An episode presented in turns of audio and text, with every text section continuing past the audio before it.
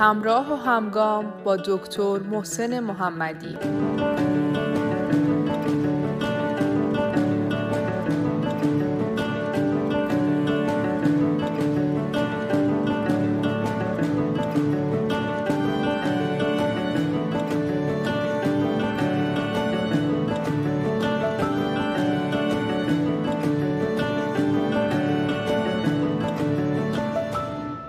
سلام امروز می‌خوام راجع به موضوعی باتون صحبت بکنم که همه ما درگیرش هستیم و اون تاثیر ایزوله بودن و قرقرنطینه بودن بر روح و روان و جسم آدمی است با توجه به شرایطی که الان در دنیا موجوده و اون اثری که ویروس کرونا بر روی تمامی جهان گذاشته همه رو مجبور کرده که در قرنطینه و گوشگیری باشند و از یکدیگر مجزا و دور از هم زندگی بکنند و به نوعی خودشون رو در انزوا قرار بدن. و این انزوا شامل تقریبا تمامی مردم دنیا و تمام خانواده بوده و هست و حتی تک تک افراد رو در بر گرفته. این مسئله ایزوله شدن و در تنهایی بودن رو مطالعه کردن به دلایل دیگری نه فقط به دلیل قرنطینه. البته در زمانی که ویروس سارز همه جا رو گرفته بود باز مسئله قرنطینه در بعضی از نقاط دنیا مطرح بود که اون هم بهانه شد برای مطالعه تاثیرات قرنطینه و ایزوله بودن بر روی روح و روان و جسم انسان.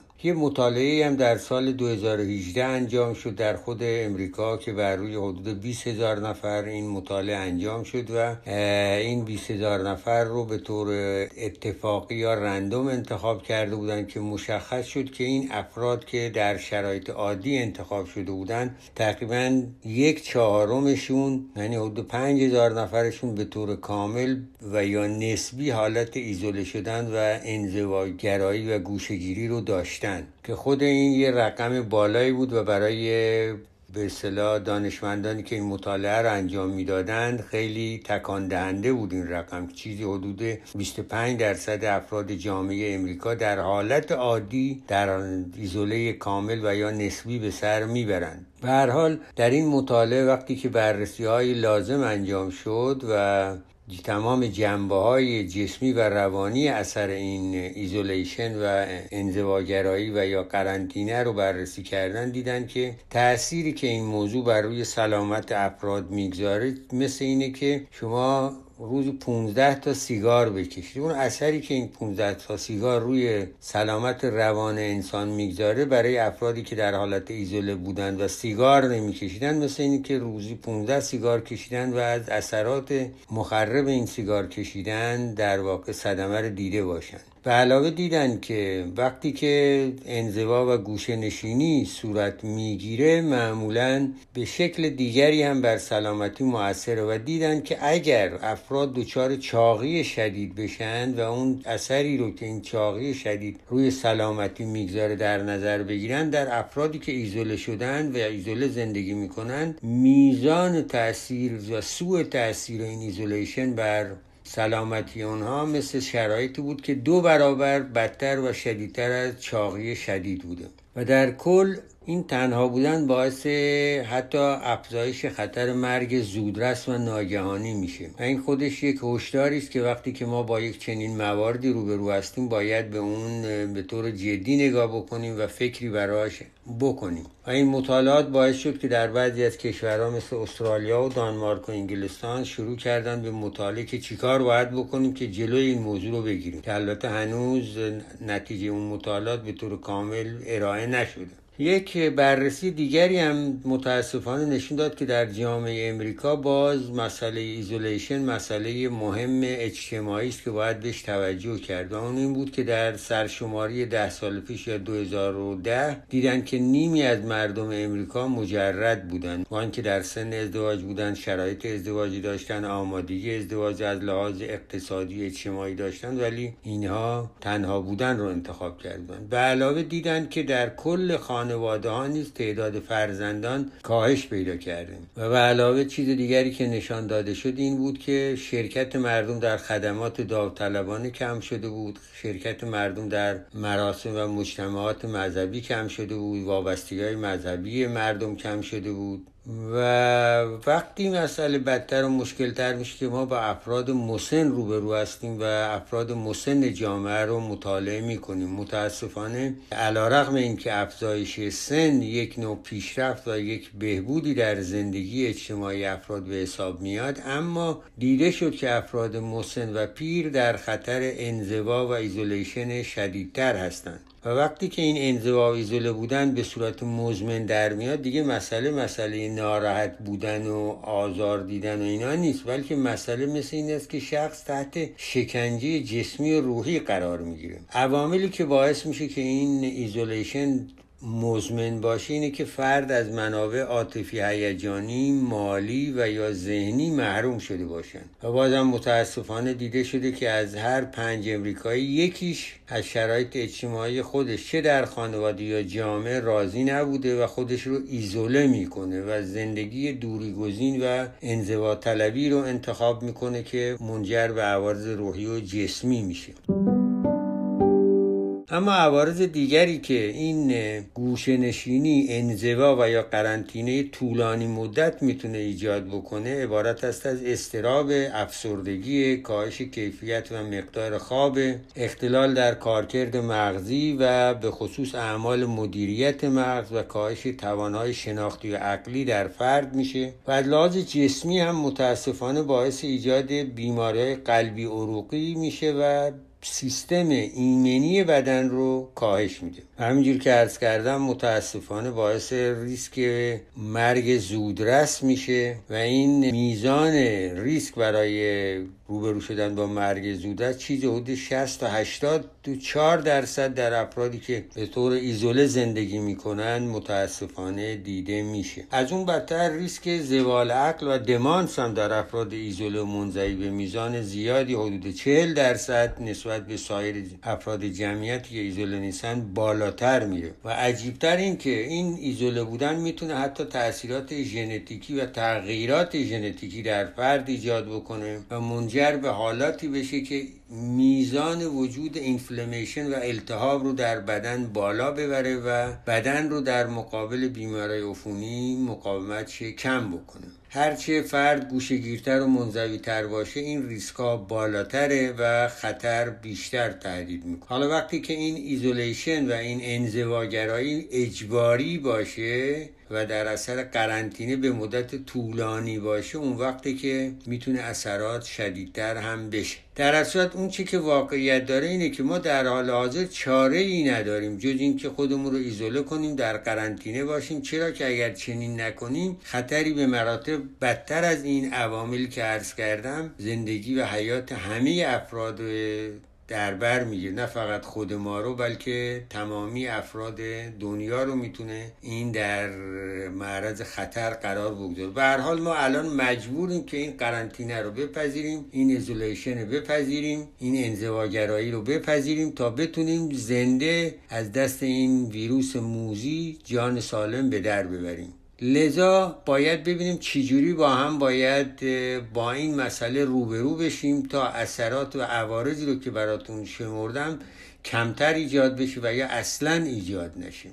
من در این باره چند تا نکته رو خدمتون عرض می‌کنم. امیدوارم که با آشنایی با این نکات بتونید به این شرایطی که ناخواسته گریبان گیر هممون شده کنار بیاییم و حداقل عوارض و اثرات سوء اون رو باهاش روبرو بشیم.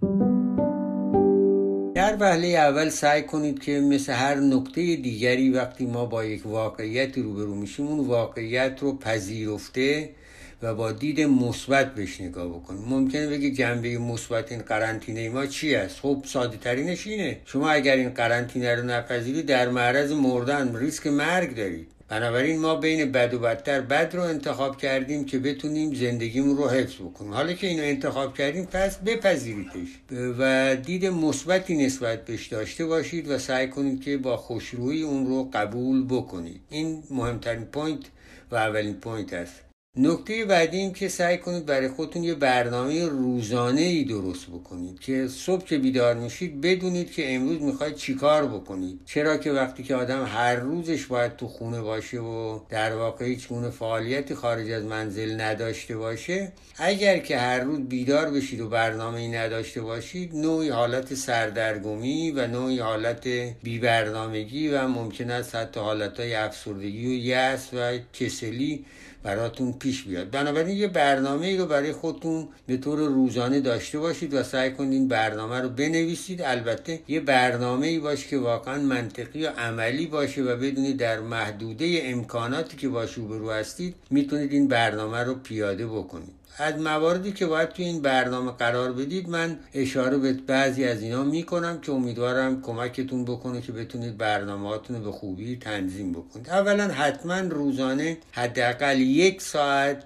و حداقل دو بار در روز یه برنامه ورزشی رو در برنامهتون بگنجونید ورزش هایی که بتونید در محیط بسته اون رو انجام بدید و مشخص بکنید که چه نوع ورزش هایی است و سعی کنید این ورزش رو همراه با سایر اعضای خانواده ای که با هم در یک قرنطینه و یا در یک محل در یک شلتر قرار دارید این رو با هم انجام بدید پس یکی شد ورزش علاوه بر ورزش برنامه دیگری که می‌تونه خیلی کمک بکنه و باعث بشه سلامت جسمی روحی و بدنی شما رو فراهم بکنه و به علاوه سیستم ایمنی شما رو تقویت بکنه برنامه استفاده از یوگاست. حتما توی برنامه روزانه خودتون یوگا رو بگنجونید. ممکنه بپرسید خب من بلد نیستم یا چجوری این کار رو انجام بدم؟ اگر که آنلاین برید و گوگل کنید برای یوگا می‌بینید که برنامه های آنلاین یوگای هست که به صورت رایگان این آموزش میدن شما رو و با این برنامه می‌تونید این رو توی کامپیوترتون بذارید یا روی مانیتور تلویزیونتون بندازید و اون مربی که اونجا اونو داره بهتون درس میده شما هم فالو بکنید و سعی کنید باز هم این رو به صورت گروهی با تمام اعضای خانواده که در کلتر خودتون هستید انجام بدید. پس یکی شد ورزش یکی شد یوگا و بعد یک سری بازی های جمعی هم با افراد خانوادهتون که در یک شلتر قرار دارید برای خودتون قرار بدید. بازی های متعددی رو می‌تونید انجام بدید. بسیار زیاد هستن این بازی ها بازی های گروهی. نمی‌دونم می‌تونید تخت نرد باشه شطرنج باشه مناپولی باشه و یا خیلی بازی های دیگری که شاید من ازش اطلاع نداشته باشم اما گوگل کنید باز می‌تونید این بازی ها رو پیدا بکنید و اینا رو انجام بدید. دیگه این که از موسیقی غافل نشید. حتما در روز برای خودتون و اعضای خانواده که در یک زیر یک سقف هستید موسیقی پخش بکنید و سعی کنید که به موزیک گوش بدید و سعی کنید موزیکایی رو به کار بگیرید که به شما هم relax relaxation بهتون بدن هم براتون انرژی مثبت بدن. نه موزیکایی که ممکنه شما رو down بکنن و یا افسرده بکنن و یا در واقع شما رو ببرن پایین. علاوه بر موسیقی هر گونه هنر دیگری. اگر که نقاشی بلدید نقاشی بکنید. اگر هر کار دیگری از لحاظ هنری باش آشنا هستید از همه اینا غافل نشید و اونها رو به کار بگیرید. نکته بعدی این است که می‌تونید از کتاب استفاده بکنید. کتابخانی رو به صورت فردی یا گروهی انجام بدید با اعضای خانوادهتون و سعی کنید که بچه ها رو هم در این مسئله شریک بکنید و در سایر برنامهاتون هم. همینطور اما کتابخونی برای بچه ها می‌تونه کار راحت تری باشه. سعی کنید اگر آدم های معتقدی هستید مراسم مذهبی رو با اعضای خانواده به طور جمعی پیاده بکنید و انجام بدید. ضمن از دیدن فیلم و سرگرمی های بسری و دیداری غافل نشید. مثل دیدن فیلم های مختلفی که خوشبختانه الان تو تمام خونه ها به راحتی می‌تونید دسترسی به فیلم دلخواهتون پیدا بکنید. نکته بعدی سعی بکنید که از طریق تلفن و اینترنت به صورت آدیو و ویدیو با دوستان و عزیزانی که در دسترستون نیستند و اونها هم در قرنطینه خودشون به سر می‌برند ارتباط برقرار بکنید و چتای گروهی داشته باشید و از این طریق ارتباطتون رو با دنیای خارج و با عزیزانتون برقرار بکنید. ضمنا در جاهایی که ممنوع نیست سعی کنید که پیاده روی در جای امن و خلوتی که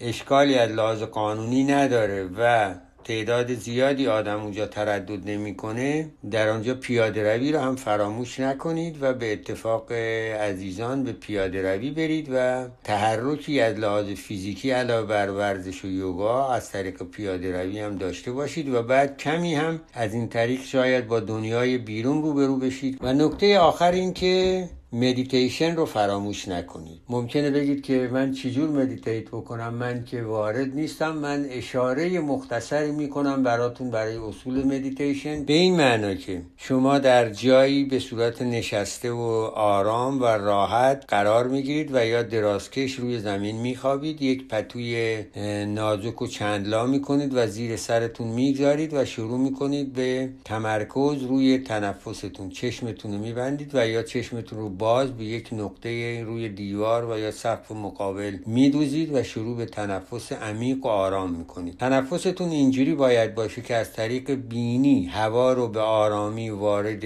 ریه ها می‌کنید به طوری که ریه کاملا متصل بشه سینهتون بالا بیاد و حتی بهتر از اون این است که علاوه بر سینه که بالا میاد شکمتون هم با تنفس عمیقتون بالا بیاد و بعد به آرامی این تنفستون رو از راه دهن بیرون می‌دید. و ضمن اینکه این کار می‌کنید تمام تمرکز و فوکس خودتون رو روی این تنفس و چگونگی نفس کشیدنتون قرار می‌دید. حالا اگر که ممکنه که سخت باشه براتون می‌تونید تمرکزتون رو روی سوراخ‌های بینیتون قرار بدید و دقت کنید که چجوری هوا وارد ریا میشه از طریق بینی و یا خارج میشه. همینطور که تمرکزتون روی این تنفستون قرار می‌دید به طور طبیعی فکرهایی به سراغتون میاد. وقتی که فکر به سراغتون آمد به اون فکرها دقت می‌کنید فکرها رو می‌بینید اما بعد از اینکه فکر رو دیدید دوباره ذهنتون رو برمیگردونید و تمرکزتون رو روی تنفستون انجام می‌دید. در اوایل این کار سخت خواهد بود و زمانی که می‌تونید تمرکزتون رو روی تنفس نگه دارید ممکنه زمان کمی باشه. اما به تدریج وقتی به طور روزانه اینو به صورت برنامه منظمی در بیارید می‌بینید که می‌تونید زمان بیشتری روی این تنفس تمرکز داشته باشید. این نکته هم بگم که حتی بزرگترین استاد مدیتیشن هم ضمن انجام مدیتیشن هر از گاهی ذهنش این طرف و اون طرف میپره و این طبیعیه. لذا اگر که ضمن انجام این مدیتیشن ذهنتون این ور اونور پرید مایوس و ناامید نشید و بدونید که این کاملا طبیعیه. بلا فاصله اون فکر رو ببینید اما کنارش بگذارید و دوباره برگردید روی تنفستون. این هم خلاصه بود از چگونگی اصول مدیتیشن و امیدوارم که این گفتگو به شما کمکی بکنه که این دوران سخت قرنطینه رو به خوبی بگذرانید. تا انشالله همه ما از این کابوس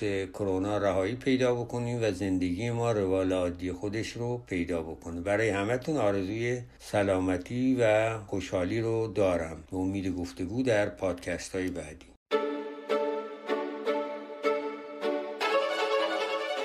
دکتر محسن محمدی.